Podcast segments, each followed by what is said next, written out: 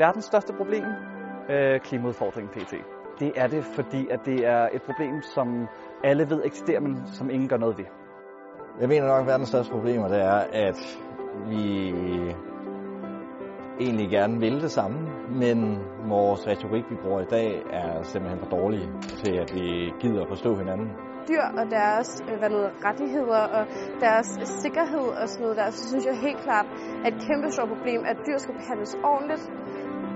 Altså jeg tror lige pt, så synes jeg, at klimakrisen er rigtig, rigtig stram, og det er fordi, det er så godt vejr.